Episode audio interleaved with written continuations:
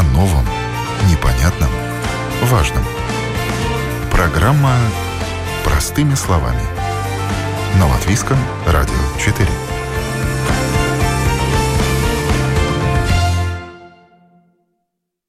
Здравствуйте, с вами Марина Талапина, гость нашей программы сегодня. Больше сорока лет в медицине, как практик и как ученый. У нас сегодня на связи, я рада представить, ассоциированный профессор Рижского университета Страдиня, практикующий доктор-иммунолог, нефролог Инесса Михайлова. Здравствуйте. Здравствуйте. И сегодня мы говорим о том, как влияет на иммунитет человека вакцинация. Но мы будем говорить не только о вакцинации против коронавируса, о самой актуальной и злободневной теме последних двух лет, а также попытаемся понять, как иммунная система человека реагирует на разные прививки. И первый вопрос. Как влияет на иммунитет человека вакцинация? Ну, задача вакцинации – выработать активный иммунитет против конкретного микроба. Какие микробы у нас есть? Это вирусы, бактерии, э, грибковые паразиты. Ну, не против всех микробов существует вакцина. То есть э, от некоторых микробов просто не удалось создать такие вакцины по разным причинам. Во-вторых, мы учитываем то, насколько эта инфекция опасна, насколько она быстро распространяется и насколько она рискована для здоровья человека. В принципе, вакцины работают точно так же, как нормальный иммунитет против конкретного микроба, только он более специфичен. Что это значит? Например, у нас есть четыре большие группы факторов и каких-то сто там примерно мелких факторов, и группами эти факторы работают против какого-то определенного микроба. Против вируса одна, против бактерий другая. Это не значит, что они не пересекаются. Значит, они создают иммунитет, невосприимчивость к этим микробам вообще. То есть одинаково примерно против каждого. Но и существует еще специфический иммунитет. То есть когда мы вырабатываем иммунитет против конкретной инфекции, например, Например, против полиомиелита, против оспы, против какой-то вирусной инфекции, против группы. Это значит, и среди этих факторов есть какие-то вот специфические или антитела, и, или другие факторы, которые очень характерно работают именно против этого микроба. То есть, ну, фактически это как ключ или как код от сейфа, да, то есть по такому принципу. И задача вакцинации – повысить иммунитет человека. человека. И поэтому существует даже мнение, что некоторые вакцины, они, особенно так называемые живые вакцины, они действуют не только против конкретного микроба, но есть данные, что они повышают иммунитет против ну, всех инфекций, общий иммунитет. Такая, например, вакцина от туберкулеза, которая является ослабленной живой туберкулезный микроб. И существует мнение, что общий иммунитет, скажем, ребенка, он повышается на где-то десять лет. Это не только у нас, против туберкулеза еще, может быть, и другие там вакцины, да, они в общем мобилизуют иммунитет человека против самых разных микробов. И была дискуссия, когда в Латвии было очень мало случаев, даже была такая гипотеза, что вакцинация против туберкулеза как бы повышает общий иммунитет человека и заставляет вот иммунную систему лучше реагировать на ковид. Скорее всего, это не подтвердилось, потому что это очень липучая инфекция, да, и очень коварная.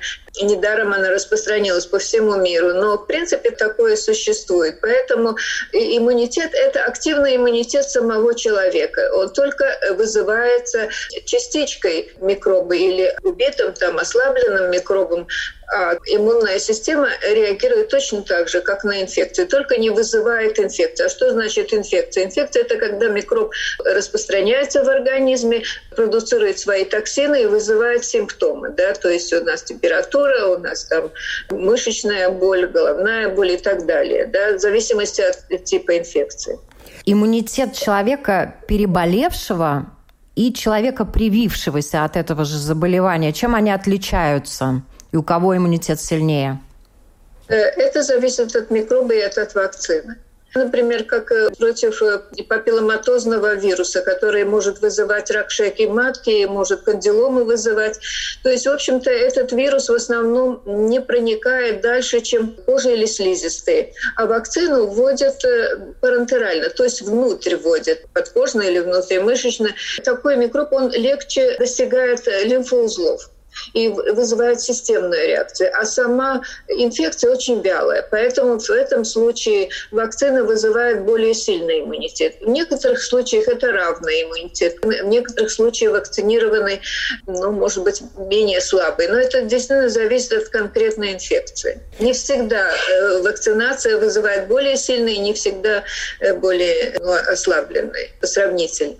Сегодня, как я уже в начале программы сказала, очень сложно не говорить о ковид девятнадцать и о массовой вакцинации, в том числе, которая практически во всех странах сейчас проходит.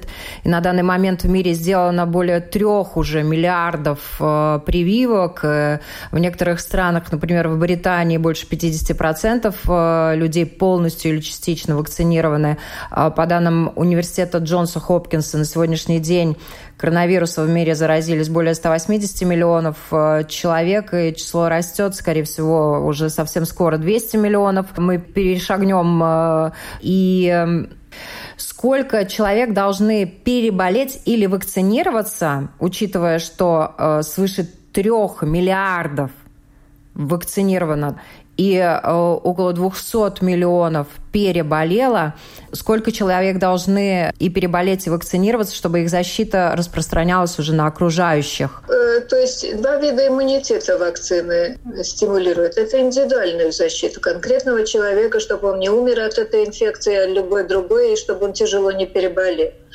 Вторая – это так называемый популяционный иммунитет или коллективный иммунитет. У нас, в принципе, у всех иммунитет одинаковый примерно в Латвии, да, также в Эстонии, может быть, и похожий, может быть, даже похожий в Европе. Потому что у нас э, вырабатываются те антитела и тот клеточный иммунитет, с которым мы соприкасаемся. Здесь очень по-разному. Насчет ковида точно никто не знает, но предполагают, что вакцинация должна быть популяционной около восьмидесяти процентов, а может быть даже более. Это связано с, с мутантами, с, например, дельта-вирус, который более липучий, более легко проникает в организм человека и более легко инфицируется человек. И поэтому ну, при тех инфекциях, которые распространяются, распространяется по воздуху капельным путем и другими, но по воздуху быстрее всего, потому что мы дышим этот воздух, и там, если есть микробы, то это может быть до восьмидесяти-девяноста процентов, но, конечно, это никто не знает. Это мое и также предположение, которое я взяла из публикаций. Но мы были бы рады, если даже семьдесят процентов вакцинировались. То есть тогда эти люди, которые будут не вакцинированы, они как будто будут защищены. защищены да. И это популяционно, это значит, что тот микроб, который вас может поразить, он больше ему некуда деться. То есть он не перепрыгнет, а если перепрыгнет с одного человека на другой, то этот человек защищен, и этот микроб не сможет вызвать инфекцию. И по такому типу у нас ликвидирована ОС, по такому типу ликвидирована полиомиелит. И ну, вот этот, этот коллективный иммунитет, да. Коронавирусы, конечно, для человечества не новость, и известно около сорока различных разновидностей, тридцатью из них болеют животные, люди болели достаточно легко только несколькими из них, и есть уже очень интересное также исследование, что около одного процента переболевших теми самыми страдавними коронавирусами до SARS-си о ви два их клетки умудряются распознавать современный вирус, и организм мобилизуется и успешно ведет борьбу э, с ним, вот с этим новым вирусом. Но этих людей крайне мало, как я уже сказала, по предположениям только ученых, их не больше одного процента из тех переболевших. Эта тема, конечно, изучается, но вот э, интересные факты об иммунной системе человека, которые, может быть, вас удивили в отношении реакции на ковид девятнадцать, которые уже на сегодняшний день известно. Я думаю, что иммунитет действует похоже при очень многих вирусных инфекциях. Когда я готовила лекции насчет ковидной инфекции, как он действует на иммунную систему, я наткнулась на свои старые лекции о вирусе гриппа, им вызываемой ответной иммунной реакции. И, в общем-то, очень многие реакции очень похожи. Но здесь вопрос не в иммунитете. Вы знаете, что ВИЧ и вирусы иммунодефицита есть тоже люди, которые инфицируются и, и которых не развивается болезнь. Да? Такие люди есть при каждой практически инфекции. И это, возможно, что не связано с каким-то переболевшим, не переболевшим, соприкасается, не соприкасается. Есть антитела, нет антитела. Но это просто свойство иммунной системы индивидуального человека или какой-то группы людей. Потому что у нас... И наш иммунитет, он генетически определен. Да? То есть есть люди, которые больше болеют вирусными, есть люди, которые болеют, скажем, туберкулезом, это вообще семейная болезнь. Да? Есть люди, которые там болеют бактериальными, кроме факторов риска. Но у нас у всех вот эта генетическая основа. У каждого есть какая-то маленькая дырочка в иммунитете, и, в общем-то, оно проявляется только тогда, когда этот микроб как раз туда попал, в эту дырку. Да? И другие факторы не смогли могли обеспечить обходные пути иммунному ответу. Поэтому это неудивительно, что, например, считается, что чума, да, поражала больше людей с группами крови три-четыре, да. И, например, у нас сейчас самая частая группа — это первая группа, нулевая, да. И вот есть такое предположение, что эти люди остались после чумы, потому что там иногда вымирали буквально городами и селами, да. Поэтому это не значит, что как группа сама по себе определяет развитие, но это набор факторов иммунитета, которые действуют против каких-то микробов, да. Это генетические факторы какие-то, да, и если эти факторы очень сильны и вырабатываются, ведь что значит еще вирус? Вирусы очень часто сами нарушают иммунитет человека, да? Они дезорганизуют иммунную систему, они действуют так потому, что они хотят нас обмануть, обмануть нашу иммунную систему и проникнуть и, в общем-то, жить в нашем организме и распространяться. Поэтому они используют разные обходные пути. Ведь каждая клетка, она сама по себе имеет способность, разные белки, там рецепторы, защититься от вирусной инфекции. Но вот вирус, когда проникает в эту клетку, он нарушает способность этой клетки как-то защитить саму себя и, и другие иммунные факторы. Поэтому, если мы говорим о вирусах, то иногда страшны не сами вирусы, а иногда страшны осложнения, которые они могут вызвать. Например, вирус гриппа, он вызывает бактериальные инфекции, очень часто у пожилых людей это пневмония, вызываемая стрептококком, да, и они погибают не столько от вирусной инфекции, сколько от осложнений. И масса других. У каждого вируса свои трюки, как он и какие осложнения он вызывает. Но ковид-вирус, конечно, очень-очень коварный вирус, не только потому, что он очень быстро распространился, но и насчет этих разных осложнений. С легкими, с сердцем, центральной нервной системой, очень разные осложнения. В разных странах разные вакцины против коронавируса были очень быстро разработаны.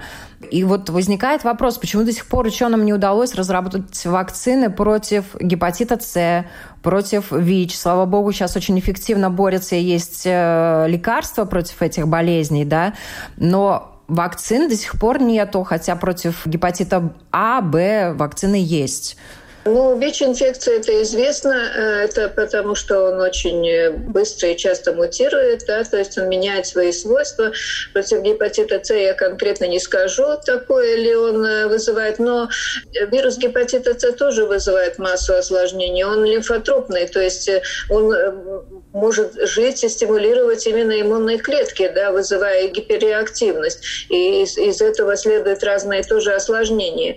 Ну, это зависит от свойств своего микроба. Например, против малярии тоже не удалось создать вакцину, хотя попытки существуют до сих пор. Да, это уже инфектология, это, скорее всего, не от, ну, может быть, частично от иммунной системы, но больше всего от свойств самого микроба, как он, как он старается спрятаться в организме от, от иммунной системы. Вакцина от гриппа, которую тоже необходимо делать каждый год, как и планируется делать, например, вакцину от ковида, коронавируса, делают все-таки обычно перед началом сезона. Осень, зима.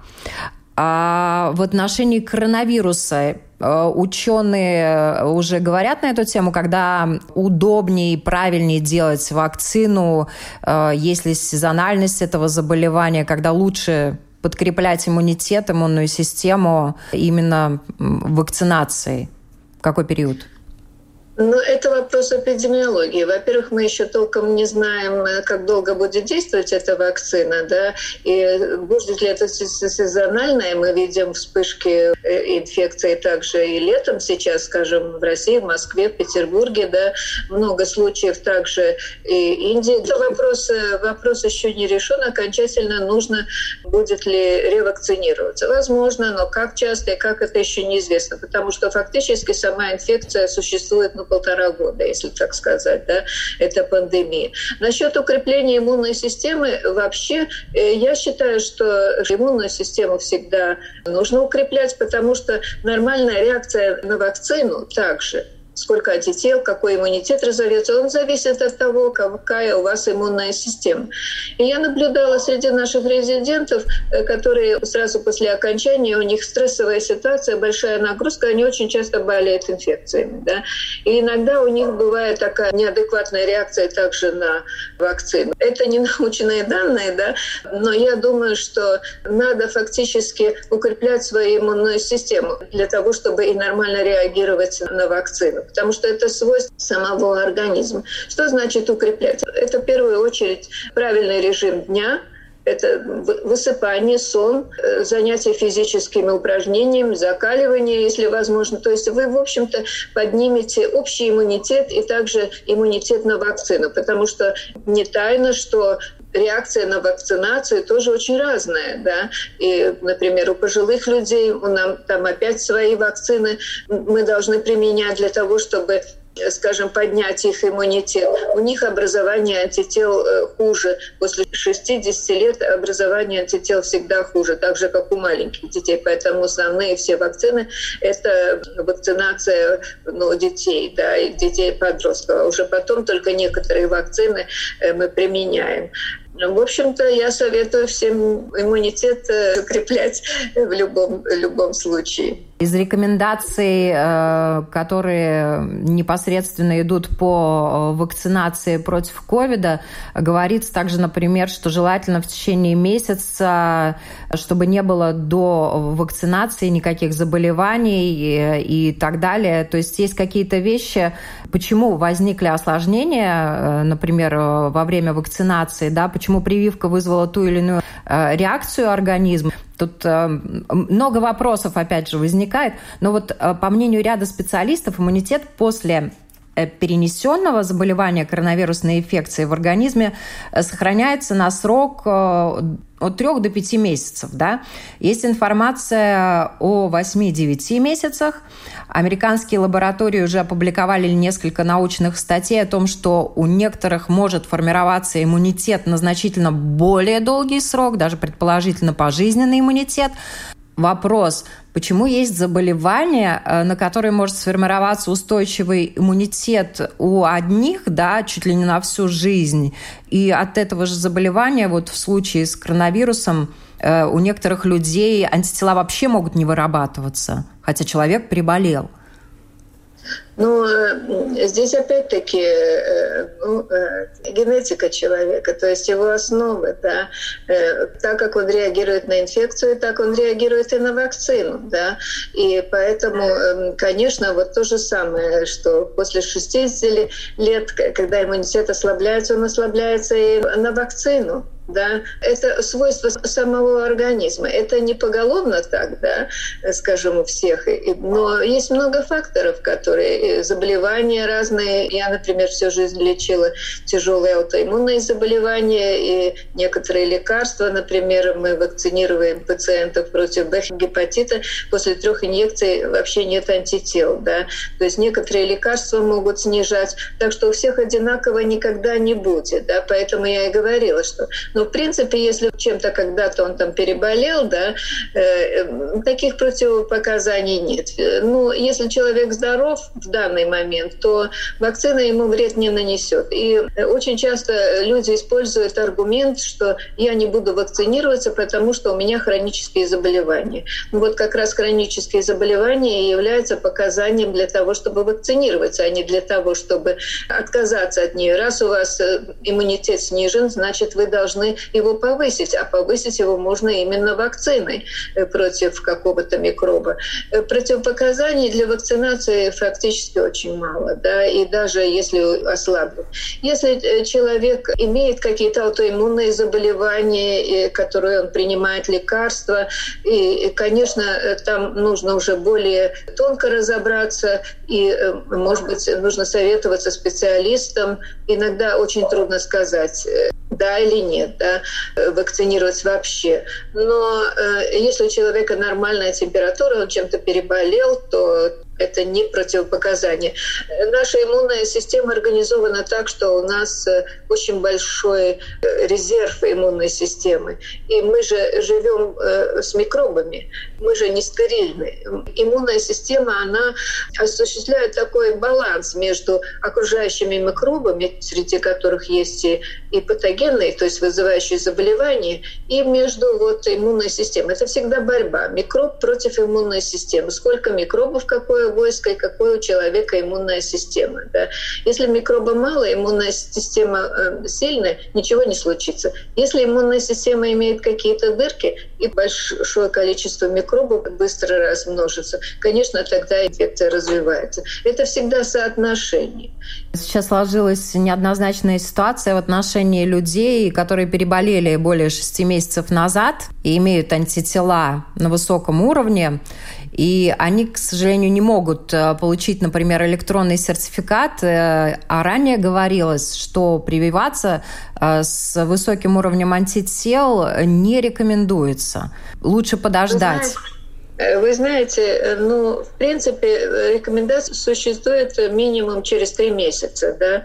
Но если вы провакцинируетесь раньше одной вакциной, то ничего не случится с вашей иммунной системой. Сейчас имеются научные данные, то, что вторая инъекция не нужна. Вторая – это когда вот две инъекции, да, например, Pfizer вакцина, или, то вторая инъекция не усилит иммунитет и не разовьется больше антител. То есть, в принципе, ну, ничего с человеком не случится, если он и раньше вакцинируется. Только просто сейчас известно, что вторая инъекция не нужна. Здесь вреда никакого Такого в основном не будет. У нас есть коллеги, которые тоже побежали вакцинироваться почти сразу после, потому что они пережили такой ужас, да, и ничего, провакцинировались после. Заболевание очень быстро, да, ничего с ним не случилось. Но у большинства людей так стабильно считается, что три месяца сохраняется высокий уровень антител. Опять-таки очень индивидуальная реакция, но ничего не случится в этом случае. Понимаете, у нас же иммунная система реагирует на массу микробов, да, не только на этот вакцинин. Это просто эпизод такой, ну, как будто усиленного иммунитета, да. А так наш иммунитет работает все время. И все время мы что-то вырабатываем. Антитела возникают, и потом они распадаются, опять возникают какие-то. Мы же соприкасаемся все время. Это тоже от популяционного иммунитета. Когда в девяностые годы к нам приехали шведские студенты, да, они все сидели в приемном покое с салмонеллезом, да. То есть, в общем-то, условия гигиены, скажем, столовых, там, ресторанов, они отличались. У нас есть эти антитела, мы не боимся. Но это не значит, что мы не соприкасаемся. Понимаете, есть очень такие липучие инфекции, но есть такие, которые определенные правила гигиены нужно, нужно соблюдать. Мыть руки, там, это кишечные в основном инфекции, да, иногда там продукты. Но если у нас в популяции эти микробы циркулируют, то обычно у нас есть иммунитет, да. А те, которые приезжают к нам, скажем, у них нет этого, и, наверное, до сих пор у них на салмонеллез слабее иммунитет. Конечно, таких исследований исследований не проводилось. Да. Есть сравнение, скажем, матерей Непала с матерями Швеции насчет антител против сальмонеллеза в материнском молоке. Да, там уже тоже антитела есть. Да. И вот была публикация, я уже давно ее читала, что действительно у матерей Швеции очень мало антител против сальмонеллеза, а у матери из Непала у них много антител. Это значит, с чем мы соприкасаемся. Опять возвращаясь к тому вопросу, как на нас действует вакцина, да? Ведь у нас есть вакцины, которые там по четыре вместе у детей. То есть возможности иммунной системы человека огромны. Это не значит, что будет больше осложнений. Ну, интересно, что сейчас такой акцент делается на э, прививках, да, и на том, что они помогают организму вырабатывать антитела для борьбы с коронавирусом. И тем не менее, те антитела, которые у людей вырабатываются после того, как человек переболел, э, на них меньше обращается внимание. Хотя после вакцины далеко ну, не факт, что у человека антитела тоже выработаются, да? Да, конечно, нет стопроцентной эффективности ни одной вакцины, хотя приближается к ста процентам после некоторых вакцин. Но, вы знаете, не надо очень заморачиваться на определение антител. Почему? Потому что вы правы, да, есть нейтрализирующие, те, которые конкретно связывают вирус. Но, понимаете, это метод, каким определяет. Поэтому не каждым методом определенные антитела, они защитные, да, то есть у нас антитела тела очень разные по своим свойствам. Фактически они не разные, они по-разному определяются. И поэтому, в общем, на эти антитела не надо заморачиваться. Ведь мы не бегаем определять антитела против дифтерии или тетанус, да. Мы не бегаем определять. Вот получил рану, давай, не, не ревакцинировался, получай. И никто не думает, защищен я или нет. Потому что здесь, во-первых, популяционный иммунитет очень важен. И, во-вторых, индивидуальная реакция, конечно, может быть разная, да. Ведь какой главная цель вакцин – не создать антитела. Это механизм. Наша главная задача – не умереть от конкретной опасной инфекции или не болеть тяжело, или не получить какие-то длительные последствия, как миокардит, там и какие-то тромбозы и, и тому подобное. Так что я думаю, что это, это определение антител, это просто люди сейчас вот насчет этой ковид, они варятся, делятся этим своими мыслями, да. Но в принципе я, например, не ходила определять антитела, и бог с ними, потому что я не надеюсь, что у меня очень много антител, да, потому что возраст уже тоже такой, да, когда уже эти антитела гораздо меньше могли бы быть выработаны. Но я надеюсь, то есть очень важно полагаться, да, и если ученые определили в данный момент, что вот такой-то интервал, то мы этому и придерживаемся, потому что вакцинам очень важно. Большинство вакцинов разработана схема, как они вводятся, через какие-то интервалы, какая должна быть ревакцинация. Здесь идет речь также о людях, которые ну, получают иммуноподавляющее лечение, скажем, трансплантанты. У нас около пятисот больше пациентов, у которых почка пересажена, да, и они всю жизнь получают. Вот была дискуссия в журнале, что они, возможно, должны получать еще третью дозу, да, потому что после первых двух доз у них вырабатывается слишком мало антител, да. Но здесь вот опять-таки важное, очень важное, это оценка их, потому что что здесь отдельно речь идет о пациентах, которые получают вот иммун, иммунитет подавляющей терапии, а без нее они не могут существовать. То есть эта почка не будет больше работать. Да? Или другие какие-то есть болезни, которые тоже пациенты получают такое лечение. Пока еще таких рекомендаций я еще не читала, просто идет речь о том, что вакцинироваться надо, хоть и иммунитет более слабо реагирует. Но ревакцинации стопроцентно мы еще и тоже не знаем. вопрос открытый. И тем не менее, знаете, какой еще интересный момент? Есть вот, ну, те самые сезонные прививки гриппа, о которых мы говорили, да, там клещевой энцефалит, например, когда люди каждый год делают. И есть прививки, которые делают раз в несколько лет. Там дифтерия, есть прививки, которые делают, и они работают чуть ли не всю жизнь. И в частности, вот вирус папилломы, да, делается девочкам, и в принципе он работает всю оставшуюся жизнь. Вот получается, что наша иммунная система имеет избирательную память.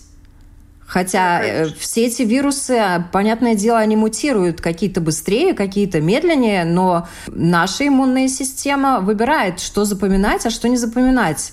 Это зависит от свойства микроба.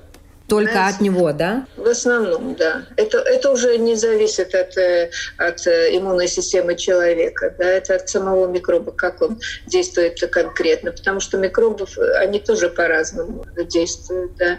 Скажем, дифтерия, в основном там ревакцинация через каждых десять лет, там еще тетанус вместе, да. Взрослые редко кто следят за этим, да. Скажем, получил травму, тогда введут, да.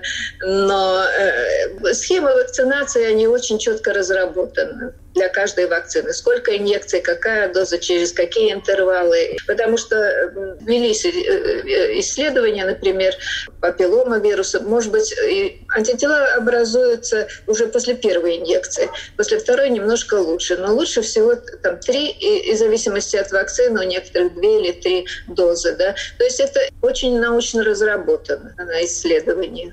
Потому что клетки памяти тоже очень разные. Есть недолго живущие, кратковременные, есть очень долго живущие клетки памяти. Ну, скажем, долгоживущие считается, что около десяти лет. Мы, конечно, можем определить клетки памяти в крови по определенным рецепторам. Это достаточно сложный и дорогой метод, но большинство клеток памяти живут в лимфоидной ткани. Да. Там уже никто лимфоузлы не будет исследовать. Да. Значит, в лимфоузлах, там, в желудочно-кишечном тракте, селезенка, вот эти большие лимфоидные органы, в которых в основном клетки памяти живут. Какой-то средний срок определен при исследовании, скажем, когда должна проводиться ревакцинация и все. Ведь у нас по микробам тоже, например, против гриппа вируса нам нужно вакцинироваться каждый год, да, то есть это и вакцина, и стойкий иммунитет не развивается, год там это действует. А, например, гепатит Б, если мы переболеем, уже нам антитела на всю жизнь, да. То есть, видите ли, это очень разные микробы, как они действуют. И, и похожая вакцина, да. Сложились отношения у организма с микробами или не сложились, да? Это как, как вот брак. Именно, да. Вот именно, да. да. Ну, медицина, конечно, не точная наука. Мы все не знаем. Новые открытия всегда, и особенно о иммунной системе. Но в основном в клинике, то есть в практической жизни, мы оцениваем по результату. Не болеешь, значит, твоя иммунная система более-менее окей. Но это не значит, что, что человек не может заболеть, если нападет на него какая-то большая ну, да. доза.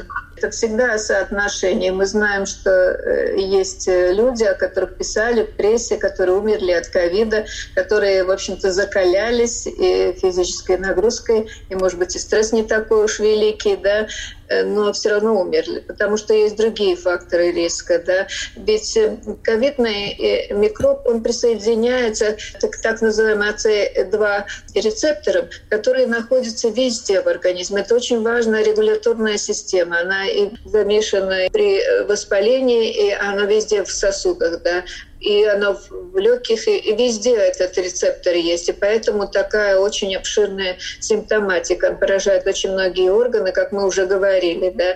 И если такие возникнут, ну, это дело случая. Есть факторы риска, например, мужчина, ожирение, высокое артериальное давление, сахарный диабет, вот эти четыре фактора. И легочные болезни, которые уже сам по себе снижают защитные свойства легких, да.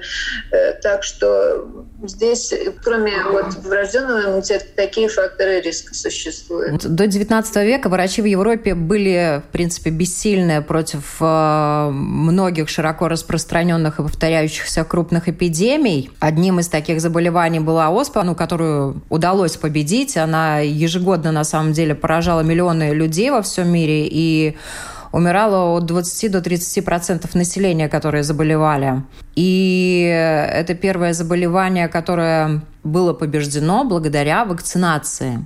И на сегодняшний день внедрено и испытано уже много вакцин. И один из ярких изобретателей вакцин, хочется упомянуть, Морис Хиллман. Он разработал успешные вакцины против кори, эпидемического паротита, свинка, всем известный, гепатит А, Б, ветрянка, менингит, пневмония и так далее. И вот, подводя итоги нашей сегодняшней беседы, очень хочется услышать ваше мнение, что вакцинация дала миру? Ну, вы уже сами ответили на этот вопрос. То есть некоторые инфекции вообще как бы ликвидированы, ну, не болеют вообще люди. Я хочу сказать, что вакцина, она защищает человека, как я говорила, в первую очередь индивидуально. Ни одна вакцина не может быть стопроцентно эффективна. То есть мы знаем, дельта-вирусом тоже этим ковидным заболевают и вакцинированные есть случаи. Но все-таки наша задача взять ответственность за свое здоровье. Да, это, я думаю, самое главное. Да, то человек должен быть в первую очередь ответственным за свое собственное здоровье. И если нам предлагают вакцину, которая может предотвратить это, смерть и тяжелые заболевания, то мы должны этим воспользоваться. И, и второе — это полагаться. То есть не заморачиваться. Я, мол, у меня то-то, у меня то-то, я не буду, я не хочу. Да? Потому что реакция на вакцинацию вакцинация какая-то неадекватная. Никто не протестует против других вакцин особенно. Ну, есть, конечно, есть такие антивакцеры, которые и среди молодых людей, которые не хотят вакцинировать своих детей. Почему-то люди думают, что, что кто-то за них в ответе. Да? Кому я нужен? Я нужен в первую очередь сам себе. И я хочу жить с нормальным качеством жизни, а не, не стать каким-то инвалидом. Я когда была на стажировке очень много лет назад в Швеции, то молодой врач, который меня знакомил с центром иммунодефицита, он первое, что сказал, что восемьдесят процентов здоровья человека зависит от него самого. Вот чип там вставит, а кому ты нужен? Сам себе ты нужен, никому больше ты не нужен, да? Твоим близким родственникам, и они без тебя могут обойтись. Но очень важно э, быть ответственным за свое здоровье и, во вторую очередь, конечно, за здоровье своих ближних и за здоровье со всего общества в целом. Я напоминаю, сегодня на вопрос Латвийского радио четыре отвечал ассоциированный профессор клинической университетской больницы имени Паула Страдиня, практикующий доктор, иммунолог, нефролог Инесса Михайлова. Спасибо вам большое. Берегите себя и своих близких.